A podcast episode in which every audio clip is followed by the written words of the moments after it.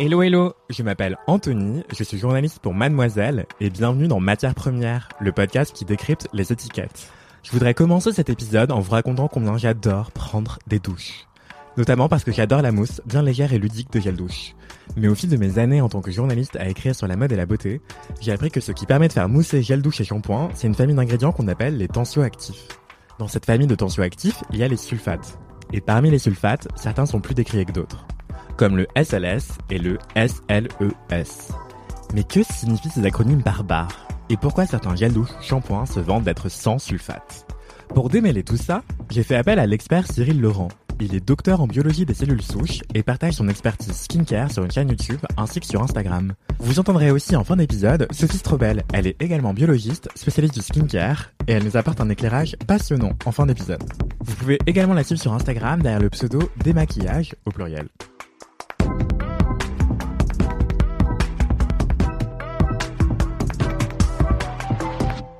Dans la vaste famille des ingrédients controversés, on parle beaucoup de sulfates, en particulier des SLS. Euh, Qu'est-ce que c'est? À quoi servent les tensioactifs dans une formule en général? Et c'est quoi les sulfates précisément? Alors effectivement, c'est un vaste sujet. Euh, en fait, les tensions actives, je pense que si on pose la question euh, à des chimistes, euh, comment on fait un, un, produit cosmétique, les tensions actives sont pratiquement dans tous les produits cosmétiques. On les retrouve dans des crèmes hydratantes, et on les retrouve dans des baumes démaquillants, dans des huiles démaquillantes, on les retrouve évidemment dans les nettoyants. Alors euh, peut-être que juste avant, je pourrais expliquer qu'est-ce que c'est un tension actif en fait. c'est des molécules qui sont très intéressantes, qui finalement miment aussi des molécules qui sont naturelles, qui nous sont naturelles, qu'on retrouve, c'est par exemple la membrane de nos cellules qui sont comme ça, sont des molécules en fait qui ont une tête qui aime l'eau et une tête qui aime le gras.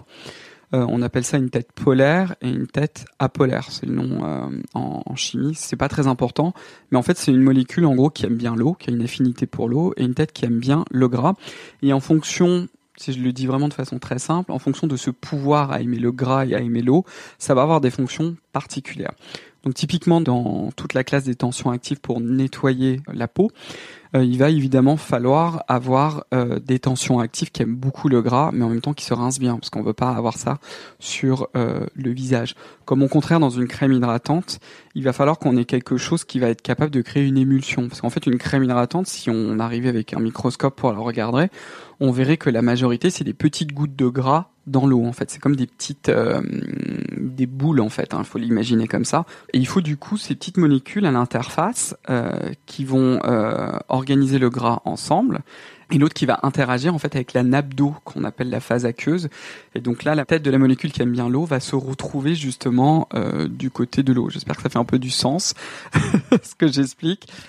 Mais euh, en gros, euh, les tensioactifs, ils sont là pour faire la mayonnaise, quoi, l'émulsion entre l'eau et le gras. C'est exactement ça, c'est pour faire la mayonnaise. et dans une crème, on veut plus, enfin, le gras est très important, alors que dans des formules lavantes, un nettoyant visage ou un gel douche ou un shampoing, on a besoin d'une formule qui se rince très facilement, c'est ça? C'est ça, c'est-à-dire qu'en fait, dans une crème hydratante, ce qu'on veut quand on va utiliser ces tensions actifs qui font partie, en fait, c'est les émulsifiants. Euh, c'est pour créer l'émulsion. En fait, là, on veut qu'il soit là pour créer l'émulsion. On veut pas qu'il soit là pour nettoyer le visage. Ce que moi je dis souvent euh, à mes abonnés, c'est que finalement, pour se laver le visage, bah, on a des choses qui sont solubles dans l'eau, c'est-à-dire que l'eau peut retirer. Facilement, il y a des choses qu'on peut pas retirer. On sait très bien qu'on peut pas se laver le visage avec que de l'eau. Bah pourquoi? Parce que c'est soluble dans de la graisse, dans du gras. Donc du coup, il faut ces petites molécules qui vont agripper le gras et comme ils ont une tête qui aime l'eau, ça va permettre de les rincer et de se détacher en fait finalement de euh, bah, du visage, parce que c'est ça euh, qu'on veut. C'est pour ça qu'on dit que le meilleur moyen de se démaquiller, c'est d'utiliser un baume démaquillant, qui est une formule très grasse avec des tensioactifs qui démaquillent les fards gras, euh, plutôt qu'une eau micellaire, par exemple, qui est plus aqueuse et c'est plus compliqué de se démaquiller avec ça, quoi. Oui. Ça, c'est la galénique, du coup. Alors évidemment, c'est, c'est quand même un petit peu formule dépendante, mais l'idée c'est sur le même, en particulier avec euh, le maquillage et en particulier les solaires, parce que j'espère que vous êtes sage et que vous mettez votre solaire. Faisons la promo des solaires, SPF 50 plus les enfants. Mais la majorité des filtres solaires et euh, du, euh, des produits pour le maquillage, pour qu'ils tiennent bien sur la peau, ils sont solubles dans du gras, par exemple. Euh, donc du coup, pour pouvoir le retirer, qu'est-ce qu'il faut? Bah, Il faut du gras. La graisse aime euh, la graisse. c'est comme ça que ça fonctionne. Donc il y a par exemple des huiles démaquillantes ou des baumes démaquillants qui ont en fait une phase grasse très importante. En général, c'est même que ça. Le problème, en fait, et c'est pour ça qu'il y a des émulsifiants, des tensioactifs particuliers, en fait, euh, il faut qu'ils aiment beaucoup le gras et qu'ils se rincent bien à l'eau, parce que c'est pour ça qu'on peut pas utiliser de l'huile. Enfin, c'est pas recommandé, en tout cas. Utiliser par exemple de l'huile de coco à la maison, on va voir que ça retire le maquillage, sauf qu'après on en fait quoi? Prendre une couche de gras, exactement. Euh, les les plus connus, par exemple, pour faire ça, ce sont les PEG, la famille des PEG. Alors on essaie de trouver des d'autres alternatives. Le problème en fait, c'est qu'ils se rincent pas très bien, donc on finit toujours par avoir un film gras sur le visage, ce qui est pas optimal parce qu'à partir du moment où il y a du gras qui reste sur le visage, ben on a tous ces petits résidus de maquillage, de solaire qui restent à la surface de la peau, donc du coup ça fait pas vraiment le, le boulot.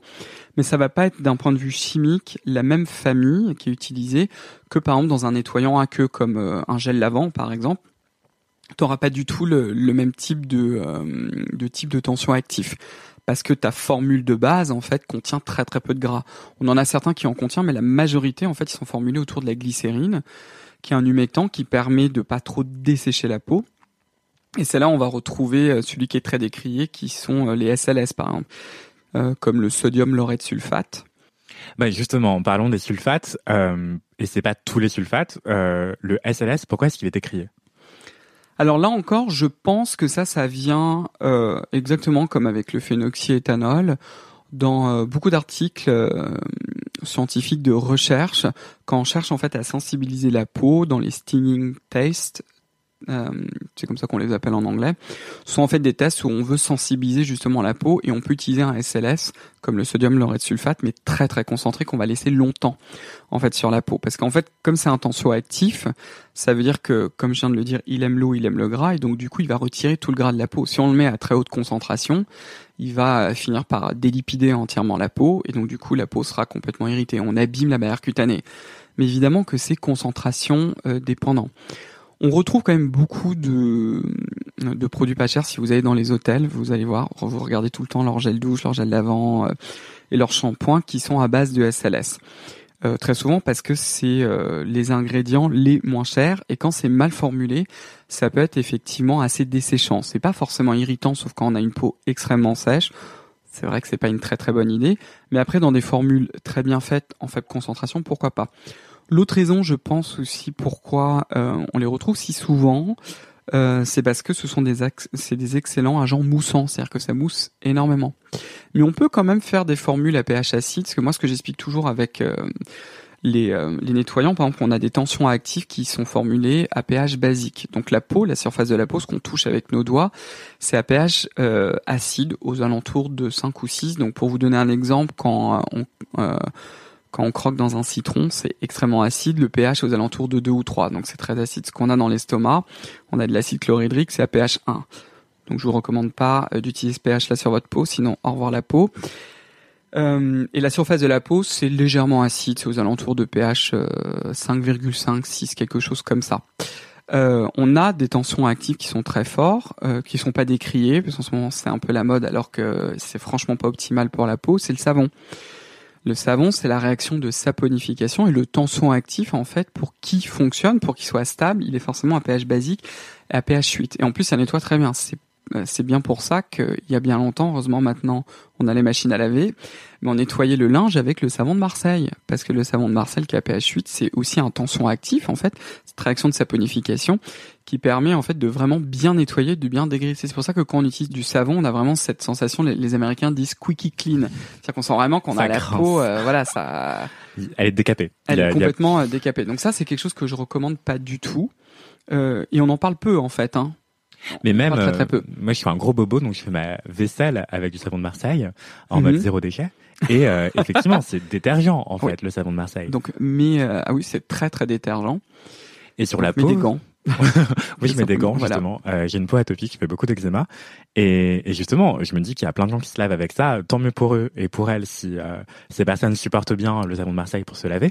Mais euh, effectivement, c'est relativement détergent. Et qu'est-ce que ça fait à la barrière hydrolipidique de la peau, par exemple?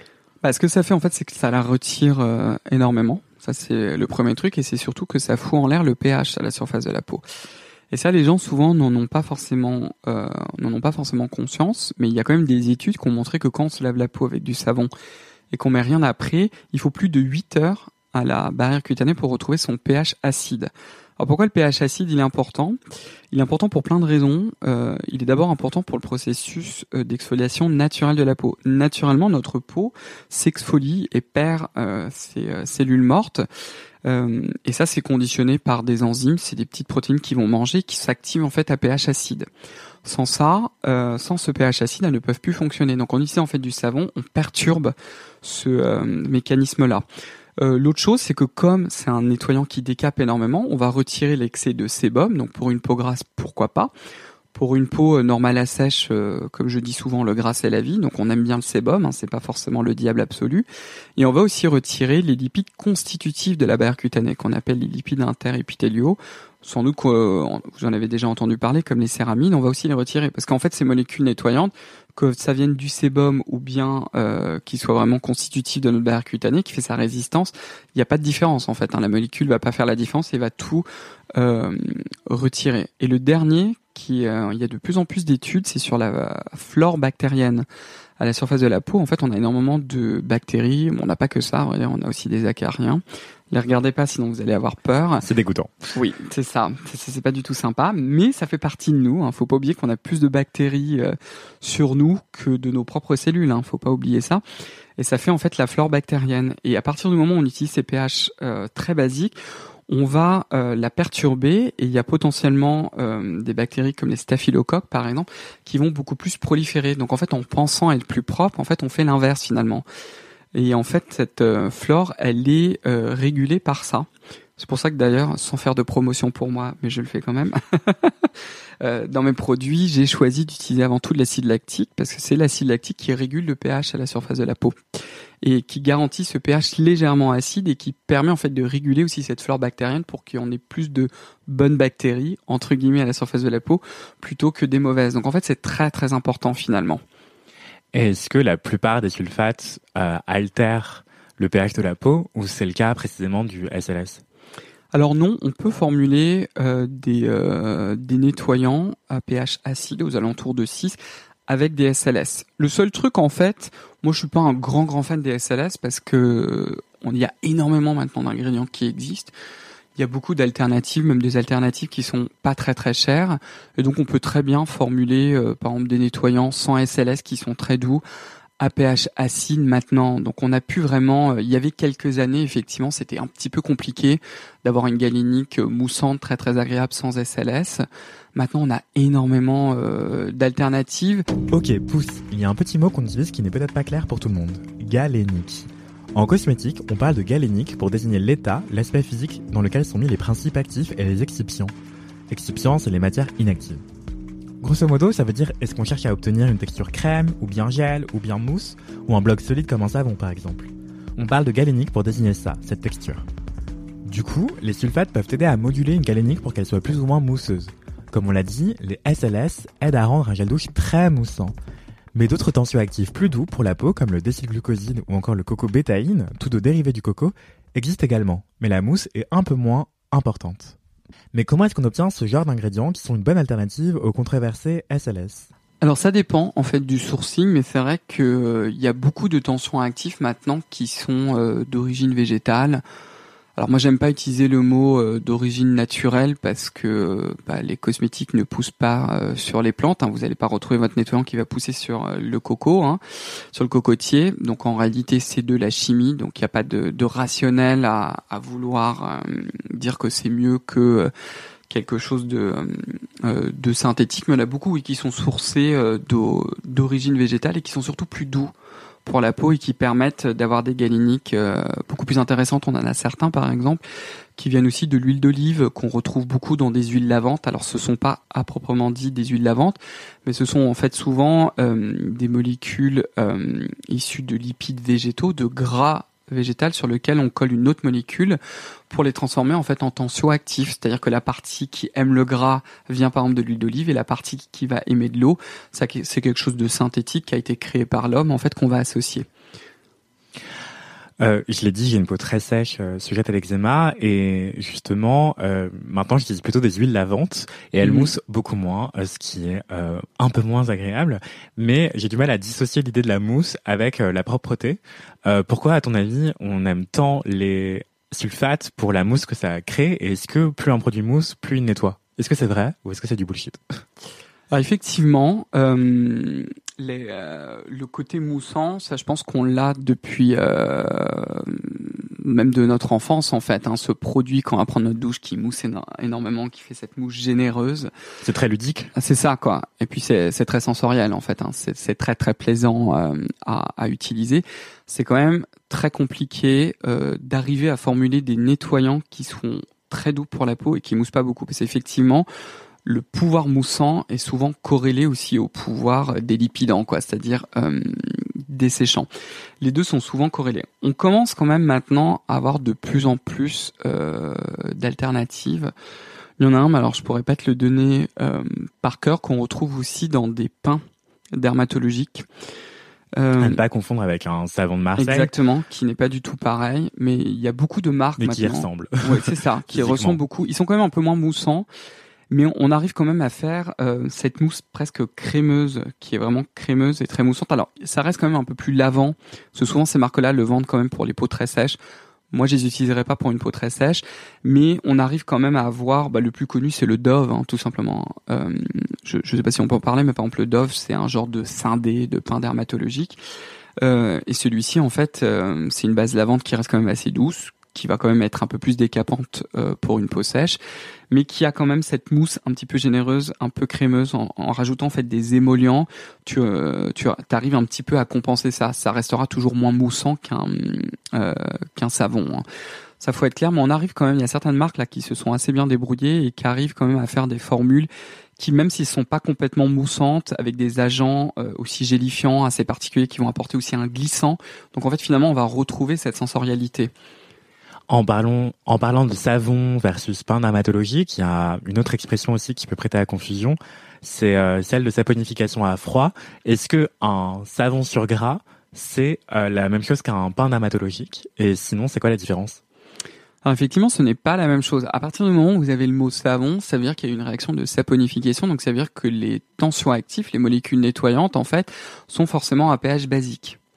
Donc du coup, vous allez forcément faire remonter le pH de votre peau et ce sera forcément beaucoup plus nettoyant que le reste. Euh, L'allégation euh, savon sur gras, en fait, c'est juste que la phase grasse à l'intérieur est beaucoup plus élevée qu'un savon de Marseille euh, classique. Donc effectivement, ça va être un peu moins décapant. Comme je dis souvent, maintenant, nous sommes en 2022, on a énormément d'alternatives et on peut vraiment euh, s'en passer en fait finalement et garder le savon de Marseille, bah, par exemple comme toi pour faire ta vaisselle ou pour nettoyer certains vêtements euh, si on tient vraiment à les nettoyer euh, à la main quoi voilà quoi mais c'est un super détergent ça fonctionne très bien ça dégraisse très très bien euh, mais sincèrement maintenant en soins de la peau il y a tellement d'alternatives qui sont beaucoup plus sympas pour la peau après, c'est peu cher aussi. Rappelons-le, un savon de Marseille, un bloc de savon de Marseille, ça dure une éternité et c'est vraiment pas cher, quoi. Oui, effectivement. Mais euh, et oui, pardon. Et la saponification à froid, est-ce que c'est la même chose qu'un savon sur gras? Enfin, est-ce que un savon issu d'une saponification à froid est forcément sur gras? Alors d'un point de vue chimique, je connais pas exactement les, les différences. Euh, mais il doit probablement avoir euh, des réactions parce qu'en fait on a des réactions chimiques même dans les cosmétiques la plupart des, des crèmes par exemple il faut les chauffer en fait pour faire les faire c'est-à-dire que pour créer euh, l'émulsification, il va falloir en fait chauffer l'ingrédient. Je crois que c'est aux alentours de 80 degrés souvent, et puis ensuite on le fait euh, refroidir. Donc il y a certaines réactions chimiques qui ont besoin de chaleur, il y en a d'autres qui n'en ont pas besoin en fait. Mais est-ce que ça veut dire que une saponification à froid va être mieux qu'une saponification à, chaud? Non, ça reste euh, en fait un savon et comme je disais, il y a des alternatives. Hein. Et euh, pour en revenir aux sulfates, euh, comment est-ce qu'on les reconnaît dans une listing key On a parlé du SLS. Euh, est-ce que tu veux bien refaire une petite liste comme ça de qu'est-ce qu'est quoi Celui à partir de coco, celui à partir de sucre, etc. Alors pour le SLS, c'est assez facile. Hein, c'est sodium laureth sulfate. Et ensuite, ça va être compliqué parce que si je vous fais la liste, euh, bon, déjà, bon, je la connais pas par cœur, mais si je la, je la reconnais dans une listing key, mais c'est surtout en fait qu'il y en a plein. C'est-à-dire que tu en as par exemple qui sont faits à partir, alors c'est classé en fonction de leur charge, mais je sais pas si c'est la peine de rentrer dans tous ces détails. Euh, mais en fait, ça va conditionner euh, beaucoup la façon dont le chimiste va créer la formule. Le plus important, je dirais, c'est avant tout le pH. C'est-à-dire que personnes qui vont acheter en fait les produits, il faut surtout s'assurer que le nettoyant soit à pH acide. C'est surtout ça qui est important. Et ensuite, en fonction du type de peau. Mais comment est-ce qu'on se rend compte, nous, consommateurs, dans le rayon d'un supermarché, si le nettoyant il est à pH euh, acide ou basique bah, C'est bien le problème, c'est que la majorité des marques, justement, ne communiquent pas dessus et euh, c'est bien dommage. Et aussi souvent, il y a une confusion, c'est-à-dire qu'ils ils appellent pH neutre. Donc le pH neutre, d'un point de vue euh, de la chimie, hein, en chimie, c'est pH 7. Donc c'est quand même un petit peu élevé. Pour rappel, le pH optimal de la peau, du visage et du corps se situe entre 4,7 et 5,75. Euh, il y a certaines marques, ça je l'ai vu en le vérifiant moi-même, euh, avec euh, ce qu'on appelle du papier pH, qui change en fait de couleur. Alors on peut le faire avec des produits liquides, avec les crèmes, etc. C'est franchement pas optimal, mais il va changer de couleur et en fonction de la couleur qu'on va avoir, on va pouvoir déterminer à peu près le pH. C'est pas très précis, mais ça permet de savoir à peu près où on en est. Ça nous rappellera nos cours de physique chimie au collège. Exactement. Et en fait, on a certains nettoyants qui sont dits à pH neutre, mais pH neutre pour la peau, qui sont en réalité en fait à pH 6. La majorité, en fait, quand on achète des nettoyants de parapharmacie dans pratiquement toutes les marques, ils sont tous en fait, euh, en à pH 6. Et pour l'énorme majorité que je connais, ils sont même faits sans SLS, euh, avec d'autres tensions actives qui sont un peu plus doux et qui sont du coup euh, beaucoup plus sympas pour la peau. Quoi. Disons qu'il faut pas avoir peur des SLS. Et surtout ça, il y a eu, euh, je sais pas pourquoi, une énorme peur, parce que je pense là encore, avec ce que on en a parlé dans un podcast avant sur les conservateurs, mais euh, dans certains articles scientifiques, euh, les SLS sont vraiment utilisés euh, pour irriter la peau, parce qu'ils sont utilisés à très forte concentration, pure, pendant longtemps sur la peau. Donc effectivement, hein, même si on utilise n'importe quel nettoyant, on le laisse pendant 20 minutes sur la peau, vous allez voir le résultat catastrophique. Ce ne sont pas des produits qui sont faits pour rester aussi longtemps sur la peau, et c'est ce qu'il ne faut pas faire. Et en fait, il y a eu du cherry picking, c'est on a pris... Re petite parenthèse pour vous expliquer ce que veut dire Cyril Laurent par cherry picking. Cette expression anglaise, qui signifie littéralement cueillette de cerises, correspond à une technique de rhétorique. Il s'agit de présenter les faits de manière orientée pour donner du crédit à son opinion, en passant sous silence les cas qui la contredisent. C'est une façon biaisée de présenter la réalité. Et en fait, il y a eu du cherry picking, c'est-à-dire on a pris un ou deux articles en train de dire oulala, regardez, comme d'habitude, c'est la dose qui fait le poison, là c'est la dose qui fait euh, l'irritation. Il y a certaines formules qui sont très bien faites avec du SLS. C'est vrai que moi je suis pas un énorme fan parce que maintenant c'est tellement une famille qui est énorme. Il y a tellement eu de, de travail fait aussi par les fournisseurs de tension active. Maintenant, il y en a vraiment une, il y en a énormément sur le marché qui sont très intéressantes et en fait finalement ce qui va changer c'est euh, le type d'ingrédients et comment en fait ils sont associés pour arriver à euh, faire une formule euh, particulière. Les tensions actives qu'on retrouve dans les dans les lotions euh, euh, micellaires par exemple, ils sont faits à partir de ce qu'on appelle de triglycérides, c'est-à-dire que ça mime un petit peu certaines molécules grasses qu'on a à la surface de la peau.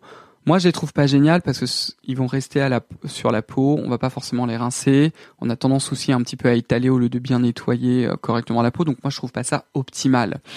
Euh, mais c'est vraiment, en fait, c'est tout le jeu euh, de ce que la marque veut faire comme nettoyant et aussi avec euh, bah, les chimistes finalement. C'est-à-dire quelle tension active on va utiliser pour pouvoir avoir tel ou tel galénique. C'est-à-dire on va pas utiliser la même chose si on veut avoir une formule crème. Par exemple, on peut peut-être faire une crème moussante, on peut très bien la faire sans SLS, mais ça va pas être avec le même type de tension active que si on veut faire par exemple euh, un genre de gelée par exemple ou un genre de gel lavant. On peut faire un gel lavant non moussant, comme on peut faire un gel lavant légèrement moussant. Il y a, plein d'alternatives et c'est en fonction de ça en fait que les tensions actives vont être euh, utilisées. D'ailleurs, j'y pense, petit rappel, euh, la plupart des nettoyants doivent être rincés, y compris l'eau micellaire. Euh, à ton Tout avis... à fait. Et à ton avis, pourquoi les fabricants le précisent pas toujours? Ils ne précisent pas parce que je pense que historiquement, hein, je pense qu'on peut le dire, hein, euh, l'eau micellaire a été inventée par Bioderma. Euh, avec un tension actif qui est extrêmement doux et justement l'idée c'était de se nettoyer le visage sans eau avec un coton. C'était un petit peu ça euh, l'idée. Donc il y en a effectivement qui sont un peu plus sympas pour la peau, mais c'est pas optimal. Donc c'est toujours pareil. Quand on s'intéresse vraiment aux soins de la peau et que on veut vraiment changer sa peau et la rendre vraiment beaucoup plus jolie, et euh, ça c'est vraiment quelque chose qui est très important pour moi, limiter un maximum euh, l'irritation de la peau. Euh, il est plus que recommandé en fait de les rincer parce que ces tensions actives vont rester euh, à la surface de la peau, quoi. Et donc continuer à, à la délipider. Ils peuvent continuer à la délipider, et puis euh, c'est surtout qu'on va pas forcément bien la nettoyer, parce que c'est toujours pareil, quand on va même utiliser un, des cotons, sauf si on utilise une quantité euh, astronomique, en fait, le facteur de dilution, bah, il est beaucoup moindre que quand on va utiliser de l'eau. Quand on utilise même une eau micellaire, euh, on peut, hein, si vraiment on aime ça, on peut le faire le matin. Même d'un point de vue écologique, moi je trouve pas ça vraiment top parce que du coup on va utiliser un coton. Euh, après on peut utiliser, maintenant il y a ces espèces de pads. Euh, là j'en ai testé quelques-uns pour essayer de trouver des alternatives. beaucoup sont quand même un peu irritants, c'est-à-dire qu'on sent vraiment, on a presque une légère exfoliation chose que moi je n'aime pas tellement, je trouve pas ça optimal pour la peau. Après on va de nouveau se rincer. Euh, vraiment maintenant sur le marché, quand on cherche bien, quand on les connaît bien, moi j'ai beaucoup de recommandations même sur mes réseaux sociaux. Il y a vraiment des nettoyants extrêmement doux qu'on peut rincer avec l'eau, qui vont pas être irritants, qui font très bien le travail et qui vont vraiment permettre de bien euh, retirer tout ce qu'il faut retirer et en même temps de, de faire en sorte qu'il n'y ait plus de traces de tension actif euh, potentiellement irritants quoi. Ok. Euh... Oui, en fait, eux aussi, ce qu'on fait, euh, si on rince pas, c'est qu'on déplace juste la saleté quelque part. Oui, exactement. Il y avait, c'était quand? J'avais forcé un peu sur le maquillage pour euh, pour filmer euh, une de mes vidéos YouTube, bon pour des problèmes d'éclairage, j'essaie de chercher des, des solutions. Donc du coup, je me suis dit bon, je vais pas sortir avec cette croûte de maquillage, donc j'ai utilisé une housse solaire qu'on m'avait envoyée et on voit bien quoi, on, on déplace en fait. Hein. Euh, donc il faut utiliser un coton, deux cotons, trois cotons, quatre cotons, enfin bref. Puis après on a un espèce de build-up euh, finalement, on accumule quoi. C'est euh, le, le produit, l'eau micellaire euh, aussi, comment dire, même si on utilise une super eau micellaire soi-disant non irritante, etc. Enfin, vraiment, ça n'a rien à voir, quoi. Quand on utilise une bonne routine, c'est vrai que moi, je, je recommande en particulier le soir le double nettoyage. Alors, pas pour vous faire acheter plus de produits, mais parce qu'avec une bonne huile démaquillante ou un bon baume démaquillant, ça permet vraiment de retirer euh, bah, l'excédent de, de maquillage. Ça solubilise le maquillage en deux secondes de crème solaire, toutes les impuretés. Après, on utilise un nettoyant super. On, ça permet vraiment d'avoir une peau super propre et en même temps pas du tout abîmée et irritée avec les bons produits, quoi. J'avoue, c'est là où je suis un mauvais élève. Euh, je fais pas le double nettoyage. Alors, je mets mon solaire tous les jours, mais du coup, je l'enlève pas très bien, ça veut dire. Euh, et qu'est-ce qu'on doit retenir d'essentiel autour de, des tensioactifs et des sulfates en particulier, et du SLS précisément? Bah, sur les tensions actifs, c'est euh, grâce à ça qu'on a nos cosmétiques. Hein. Clairement, si on n'aurait que des produits euh, 100% aqueux, comme certaines lotions hydratantes, certains sérums hydratants et encore, il y en a certains parfois qui ont certains euh, tensions actifs. Euh, pour des raisons de galénique, etc. Enfin bref, on va pas rentrer dans les détails, mais il faut vraiment pas en avoir peur. C'est grâce à ça qu'on a nos cosmétiques. C'est une classe euh, extrêmement importante il, me semble que les chimistes, quand ils font leurs études, euh, c'est euh, bah, les premiers ingrédients qui qu'ils apprennent à s'en servir, quoi. Parce qu'on s'en sert pour les nettoyants, pour les crèmes, pour plein d'autres types, pour les crèmes solaires, etc. Enfin, on les retrouve pratiquement dans, tous les produits. Donc, faut pas en avoir peur. Après, pour les SLS, disons que maintenant, en 2022, il y a beaucoup d'alternatives qui sont plus intéressantes. Mais euh, de là à dire que c'est le diable sur Terre, non. Comme toujours, c'est vraiment la dose qui fait le poison et le côté euh, irritant et sensibilisant. Il faut pas en avoir peur. C'est juste qu'il y a des meilleures alternatives, beaucoup plus intéressantes maintenant. Et c'est quoi la question qu'on se pose pas assez autour des, des sulfates, d'après toi? C'est surtout sur l'impact écologique, je pense. Parce que euh, les sulfates, on, on, augmente le taux de phosphate, en particulier dans l'eau. Et ça, c'est pas euh, optimal parce qu'il me semble que les stations d'épuration ne les retirent pas. Donc euh, je pense que c'est plus un enjeu euh, écologique que, vraiment un problème cutané. Parce qu'on peut très bien, là en 2022, si on voudrait se servir d'un SLS, on peut très bien faire un nettoyant euh, avec un petit peu d'SLS qui soit extrêmement doux pour, euh, pour la peau. C'est juste que pour moi, il n'y a pas vraiment de rationnel derrière ça parce qu'il y a tellement maintenant d'alternatives très intéressantes et même à faible coût, hein, même pour des marques qui veulent vraiment développer des nettoyants pas chers, c'est absolument possible d'en développer euh, avec des SLF qui soient pas qui soient pas irritants en fait. Hein. Mais ce serait quoi la conséquence de libérer autant de SLS dans l'environnement euh, Qu'est-ce que ça fait à la faune et la flore d'après toi? Alors pour te dire précisément, ça je pourrais pas te dire. Euh, il me semble que ça agit surtout sur la prolifération de certaines algues, en fait. Donc du coup, euh, en fait, il y a des algues qui vont euh, beaucoup plus euh, proliférer et pousser au détriment d'autres. Après, je peux pas te l'assurer, mais moi, je m'en souviens très bien. Pendant mes études, j'ai fait mon doctorat euh, à l'Institut Pasteur. Et on se servait euh, de molécules qui contenaient des phosphates dans des milieux de culture, parce que c'est très important pour que nos cellules à nous et les cellules animales puissent euh, pousser, se développer, etc. Et avant, en fait, on les jetait euh, dans, bah, dans le système d'eau, d'eau courante, quoi, d'eau, d'eau usée, hein, parce que c'est, il y avait rien d'entre guillemets de toxique, sauf qu'en fait, on augmentait le taux de phosphate dans l'environnement, et ça, il a fallu qu'on, qu'on arrête de le faire justement. Les dessous de l'index. Bonjour ou bonsoir. Vous vous apprêtez à écouter Les Dessous de l'Index, une chronique destinée à celles et ceux qui prêtent attention à la formulation des produits cosmétiques et à leurs impacts sur notre planète. Ce deuxième épisode sera dédié aux impacts de la fabrication des cosmétiques. Une démarche éco-responsable en termes de fabrication, cela représente deux points sur les 20 que compte le Green Impact Index. Mais d'abord, le Green Impact Index, de quoi s'agit-il? Eh bien, c'est un indicateur inventé par le groupe Pierre Fabre pour évaluer l'impact sur la planète et la société des produits cosmétiques. Le score de chaque produit est d'abord obtenu à partir de 20 critères environnementaux et sociaux, puis résumé en une seule lettre A, B, C ou D. Mais revenons à la fabrication. Pour obtenir tous les points liés à cette étape de la vie du produit, trois critères sont indispensables. Mais je m'attacherai seulement au plus innovant d'entre eux, l'extraction de l'actif végétal réalisé sans solvant. Pour que tout le monde soit au même niveau d'information, sachez qu'un principe actif est un ingrédient qui possède une activité centrale dans la formule d'un cosmétique. Il est en effet à l'origine de son efficacité et de ses bénéfices pour la peau ou le cheveu. L'extraction sans solvant chimique est l'une des conditions les plus exigeantes en matière de fabrication d'un actif. Et pour y parvenir, Pierre Fabre utilise une technologie d'extraction issue des principes de la chimie verte. C'est la Green Native Expression. Ce procédé permet une extraction de l'actif sans aucun type de solvant, mais aussi sans apport d'eau. En effet, avec ce procédé, c'est l'eau de la plante fraîche elle-même qui sert de solvant. Cela permet d'extraire l'actif pur grâce à une action mécanique sans aucune transformation.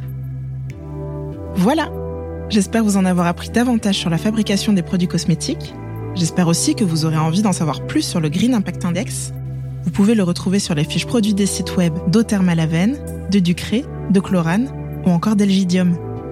La méthodologie de l'index est validée par AFNOR Certification, un organisme chargé de vérifier que les entreprises ne nous racontent pas de blabla. Voilà qui devrait permettre à chacun de choisir ses produits en toute connaissance de cause, en accord avec ses convictions et de consommer de manière plus responsable. Ma chronique est terminée. Je vous laisse reprendre le cours de votre vie plus instruit. À très bientôt. Les dessous de l'index.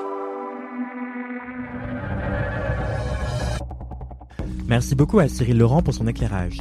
Entre-temps, une autre question m'est venue concernant les sulfates et leur impact sur l'environnement. Et j'ai pu la poser à la biologiste Sophie Strobel, alias Démaquillage au pluriel, sur Instagram.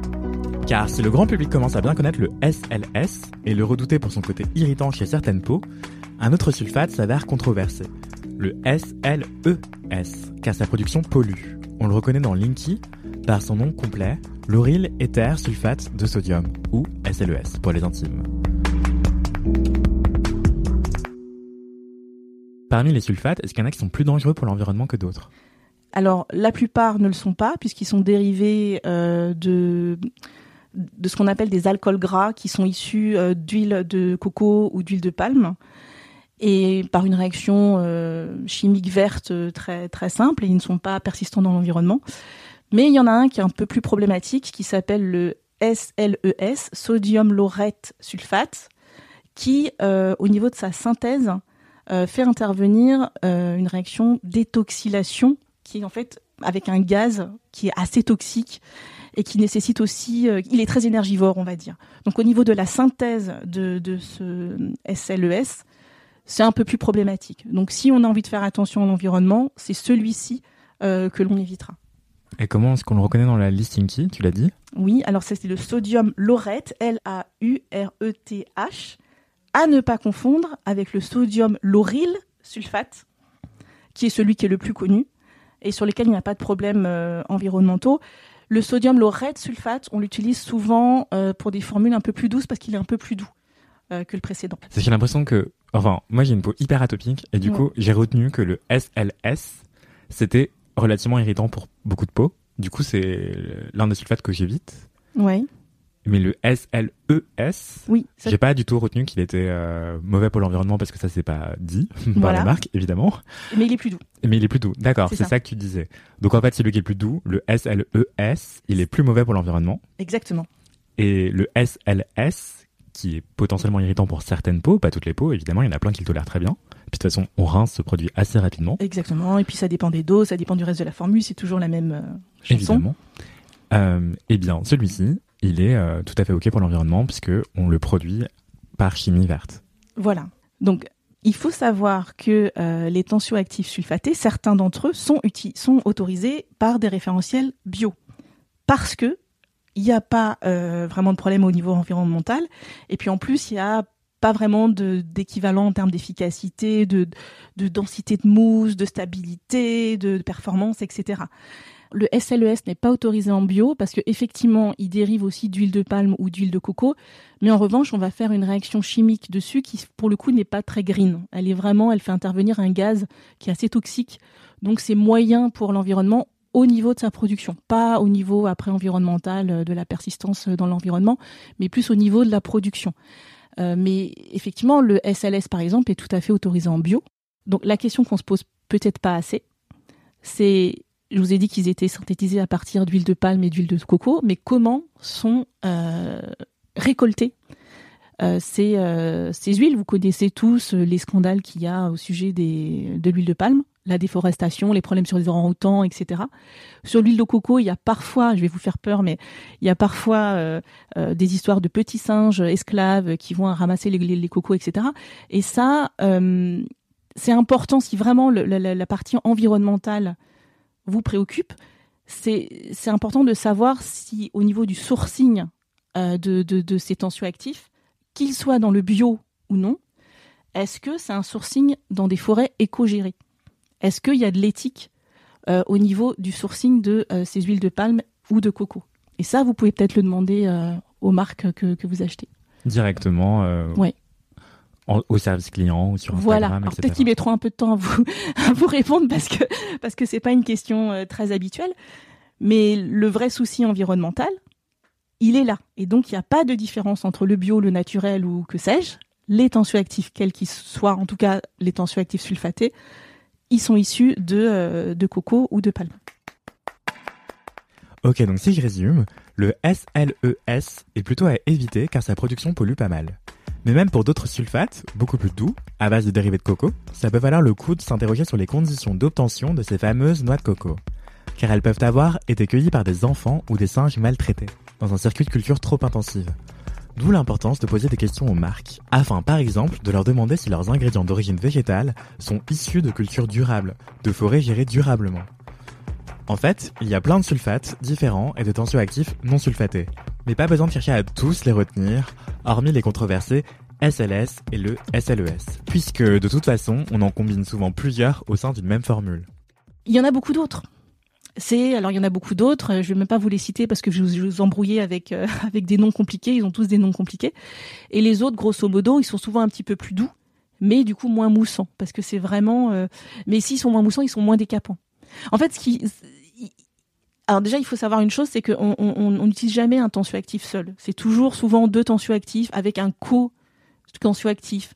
Euh, voilà, on, fait des mélanges pour, optimiser un petit peu à la fois la sensorialité, euh, la tolérance, euh, l'efficacité. Donc on utilise souvent des tensioactifs non sulfatés et ils vont être en général plus doux, donc moins efficaces, entre guillemets, moins décapants, mais à la limite on s'en fiche parce que il faut se sortir de l'idée que pour avoir une peau propre ou des cheveux propres, il faut que ça mousse et il faut que la peau crisse ou que les cheveux crissent. Non. D'ailleurs, d'une manière générale, le consommateur a tendance à trop se laver, à avoir envie d'avoir une peau trop propre et c'est contre-productif. Et notamment les, les personnes qui ont la peau grasse, euh, voilà, j'ai envie de dire less is more. Et si ça mousse pas beaucoup, c'est pas grave et tant mieux. Donc pour moi, euh, les, voilà, les, autres tensioactifs un peu plus doux, c'est vraiment plus intéressant sur des peaux qui sont euh, déjà inflammées, euh, comme l'acné ou avec ou des peaux irritées, sensibles, etc. Oui, mais en fait là, on a quand même envie de savoir les noms Inky de ces tensioactifs euh, non sulfatés. mais c'est ce qui sont communs en fait dans, dans le commerce. Oui, c'est très commun. Et comme il y en a des dizaines et des dizaines, je vais vous en citer quelques-uns. Euh, il y a, euh, par exemple, toute la famille des sucres, qui sont être le, le coco-glucoside, euh, cétéaryl-glucoside, décylglucoside. On en a un qui est un, un co-surfactant euh, qui est souvent utilisé avec les, sulfates, mais pas forcément, qui s'appelle le cocamidopropylbétaïne, que vous allez beaucoup trouver dans vos gels douche et vos shampoings. On peut avoir le sodium lauroyl sarcosinate. Enfin, il y en a, y en a tellement. Euh, j'ai envie, j'ai peur de, vous embrouiller. En fait, il y, en a plein en fait. Ouais, et donc ceux-là, ceux qui sont plus doux et qui moussent moins et qui sont des tensioactifs non sulfatés, est-ce qu'ils sont polluants pour l'environnement au niveau de la production, au niveau de la fin de vie une fois qu'ils sont rincés euh, dans nos salles de bain alors, il faudrait les regarder un par un. Donc là, je n'ai pas la réponse euh, pour chacun d'entre eux. Euh, je, je, je, je, ne crois pas, mais euh, je t'avoue que euh, je me suis penchée que sur les ingrédients euh, polémiques. Hein, donc, oui, donc ils sont pas controversés pour le moment. Ils sont pas controversés particulièrement ce, ce, genre d'ingrédients. En tout cas, pas, pas, pas pour la santé, ça c'est sûr. En plus, comme tu le disais tout à l'heure, ce sont des produits qui se rincent. Donc de toute façon, le contact avec la peau, les cheveux, c'est de, quelques, de l'ordre de quelques secondes.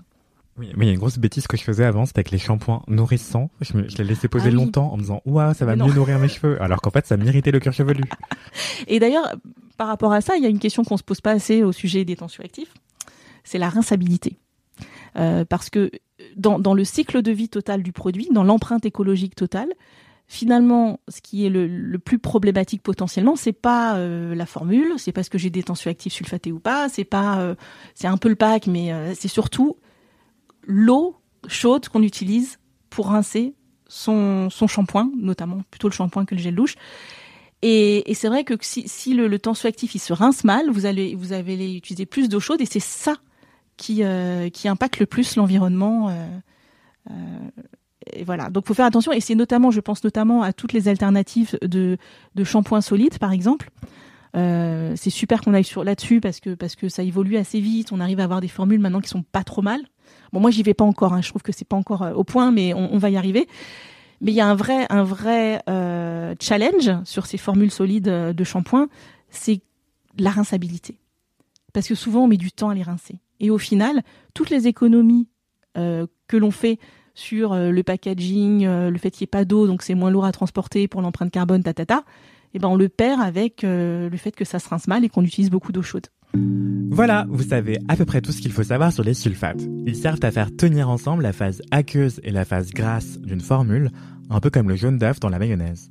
Globalement, il n'y a pas de quoi s'inquiéter parce que les sulfates servent surtout d'agents moussants dans les nettoyants, gel douche ou shampoing, donc c'est des produits qu'on rince rapidement. Si on les laissait poser longtemps, là, ils pourraient devenir relativement irritants pour les peaux les plus sèches ou réactives, car ces ingrédients sont là pour avoir un effet détergent, tout comme peut l'avoir le savon de Marseille d'ailleurs. Le SLS, c'est-à-dire le sodium lauryl sulfate, compte parmi les plus utilisés, car il est très bon marché et produit une mousse abondante, mais il est très délipidant, c'est-à-dire qu'il dégraisse beaucoup la peau, ce qui peut l'assécher et la fragiliser. Toujours dans la famille des sulfates, celui qu'il vaut mieux éviter, c'est le SLES, c'est-à-dire le lauryl éther sulfate de sodium. Car même s'il s'avère un peu moins irritant pour la peau que le SLS dont il dérive, c'est la production du SLES qui pose question car elle pollue. Mais ce qu'il faut surtout retenir, c'est que ce n'est pas parce qu'un produit mousse beaucoup qu'il lave mieux. Aujourd'hui, on sait utiliser plein d'autres tensioactifs beaucoup plus doux pour la peau que les controversés SLS et SLES, comme le décylglucoside ou encore le cocobétaïne, tous deux dérivés de coco, mais qui produisent une mousse moins volumineuse. C'est pour ça qu'il est important qu'on apprenne en tant que consommateur à se détacher de l'envie de transformer sa baignoire ou sa douche en soirée mousse. Merci encore aux biologistes Cyril Laurent et Sophie Strobel pour leur éclairage. Et dans le prochain épisode de Matière Première, on parlera des ingrédients dérivés de la pétrochimie qui composent bien plus souvent qu'on ne le croit nos produits skincare préférés. Quand on met du baume à lèvres ou de la vasine sur sa bouche, est-ce qu'on risque vraiment d'avaler du pétrole? On y répond la semaine prochaine. D'ici là, crémez-vous bien.